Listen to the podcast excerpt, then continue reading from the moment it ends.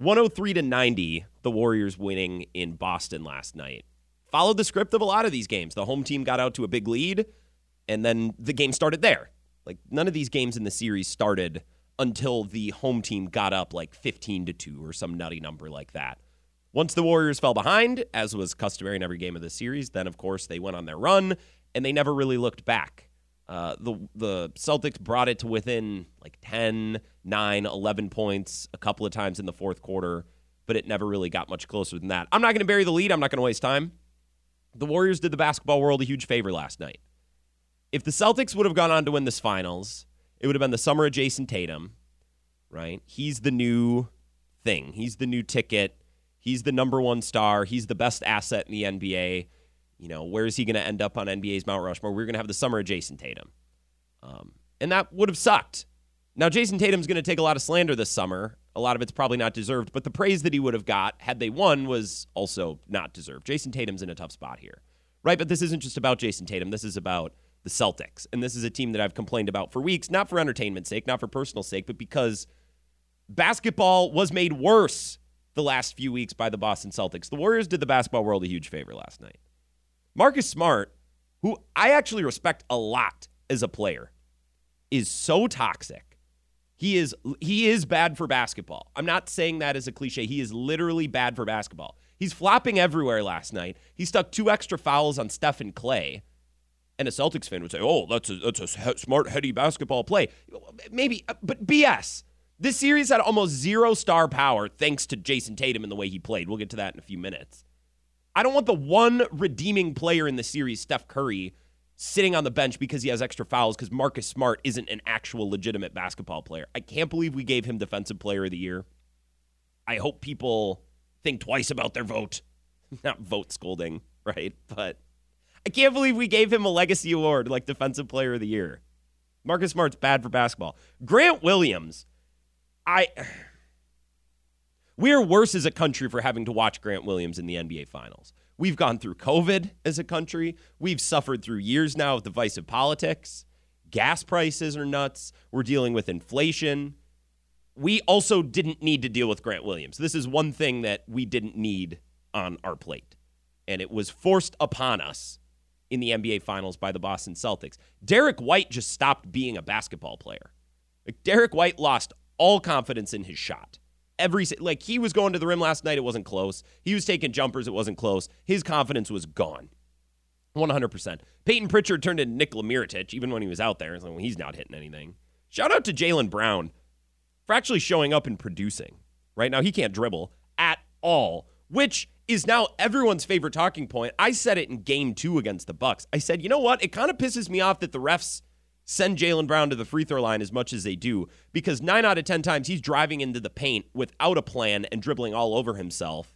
And half of these calls are bailout calls when he barely has control of the basketball. And I remember when I brought that up, even a couple of my friends were like, oh, you're just being a salty Bucks fan. Am I? Because in the weeks since I remember bringing that up, everyone on their podcast and their brother's podcast and their Twitter account saying, well, Jaylen Brown can't dribble. Yeah, we know. We've known. We've known. But at least he produced. I'm not going to slander Jaylen Brown. At least he showed up in this series. He had a great game last night. Lots of turnovers, but that's the way the Celtics play. Right? That's the way the Warriors play too. They're both very turnover heavy teams. The Celtics don't have a point guard. You're going to have more turnovers. I get Marcus Smart played himself into that role, played himself into that mold and was a big reason why the Celtics became a good team this year, a great team this year. But he's still not a true point guard. So for all the Celtics fans that think that this is just a it's a focus issue, well, they're playing sloppy. No, they're not. It's a sloppy team. They don't have any ball handlers. This is the way this team was built. And Jaylen Brown's a part of that, but at least he produced. Unlike everyone else on this team, maybe minus Al Horford. But then again, Al Horford's a million years old. You can't expect him to go for 30 every night just against the Bucks once a year, of course. Of course. Jayson Tatum? Yeah, you could tell by my inflection. That that's a question. I'm asking a question. Jayson Tatum, hello, hello. Khris Middleton was trending this morning on Twitter. Maybe you saw. Uh, sometimes I see Middleton trending, and I think it's because of Kate Middleton. That's her name, right? The royal family. No, Khris Middleton was trending this morning. I saw a big tweet that had gone viral asking that if Khris Middleton was playing for the Celtics instead of Jayson Tatum, if the Celtics would win these finals. I kind of think yes. they didn't need much. But Jayson Tatum couldn't give him anything. If you compare the stats of Jayson Tatum in the finals Khris Middleton in the finals. Tatum had 21 and a half points. Middleton had 24. 6.8 rebounds to 6.3. Tatum a little better. Seven assists for Tatum to 5.3 assists for Khris Middleton. They're about even in steals at a steal and a half. Khris Middleton doesn't block shots. Jayson Tatum had a half block a game. And Jayson Tatum shot 48% true shooting. Khris Middleton 54. Um, Jayson Tatum had 13 points last night. And it was so obnoxious this entire finals. Jayson Tatum would hit two shots in the first quarter, and the announcers would rush, rush to the microphone and say, Here it is. Here's the Tatum game. We've been waiting for it. Hey, he hit two back to back jumpers. Can you lower your voice, for God's sake? The Jayson Tatum game was never going to happen in this finals. And yet everyone wanted it so desperately. Like everyone in between games saying, well, Tatum's going to have a game one of these nights. Is he? Is, is Has he reached that point where we just assume that he's going to get it going? You know what I mean? Well, well, Tatum will have a game eventually. Really? Are we are we sure about that? You want to bet your house on that? You want to bet your car on that? You want to bet money on that? It was so bizarre, the Jayson Tatum discourse. He did a couple of threes in the first quarter. Here we go. I'm doing Tony Romo. Here we go, Jim. Here it is. And no, he hit two threes. Jayson Tatum had a horrendous series. Ugh. So pissed for having to watch this team. For a team that thinks they're so bad ass and rough and rowdy and better than everyone else and holier than thou.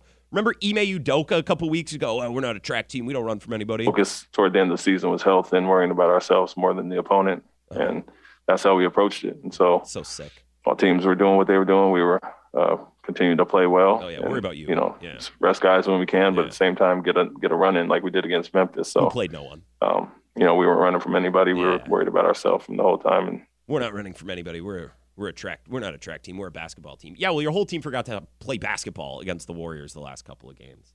This Boston team flopped and whined and mimed their way to the finals.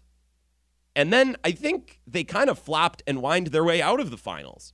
I was listening to some sports radio this morning. I heard a couple people say if if Boston just chills it a little bit, cools it off, maybe doesn't flop as much, maybe doesn't whine, like don't lay on the ground for 6 seconds every time you drive to the rim and throw up a prayer that has no chance. That was Tatum's entire night last night maybe you actually win the series, which is what I've been saying for weeks. Glad to say everybody's coming around. Uh, this has been the theme the last two weeks. Listen to me the first time. I'm right.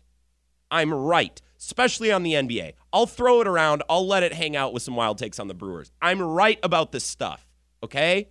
Just listen to me the first time, and we can save so much time and energy on this show. We won't have to backtrack. We won't have to cover topics more than once.